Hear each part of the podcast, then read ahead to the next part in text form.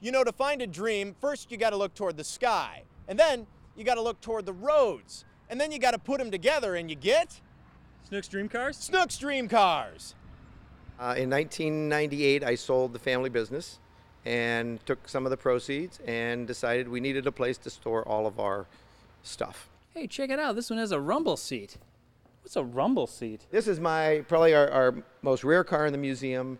It looks like a and, James uh, Bond car. This Cadillac is the Cadillac of Cadillacs. In 1920, this Ford Model T cost $590. That's more than I make in a month. Well, um, here's a Toledo built 1942 Jeep Willys. There's nothing really funny about that. Snook's Dream Cars, located off Route 6 in Bowling Green. Remember, it all starts with a dream. Look out, there's a cow!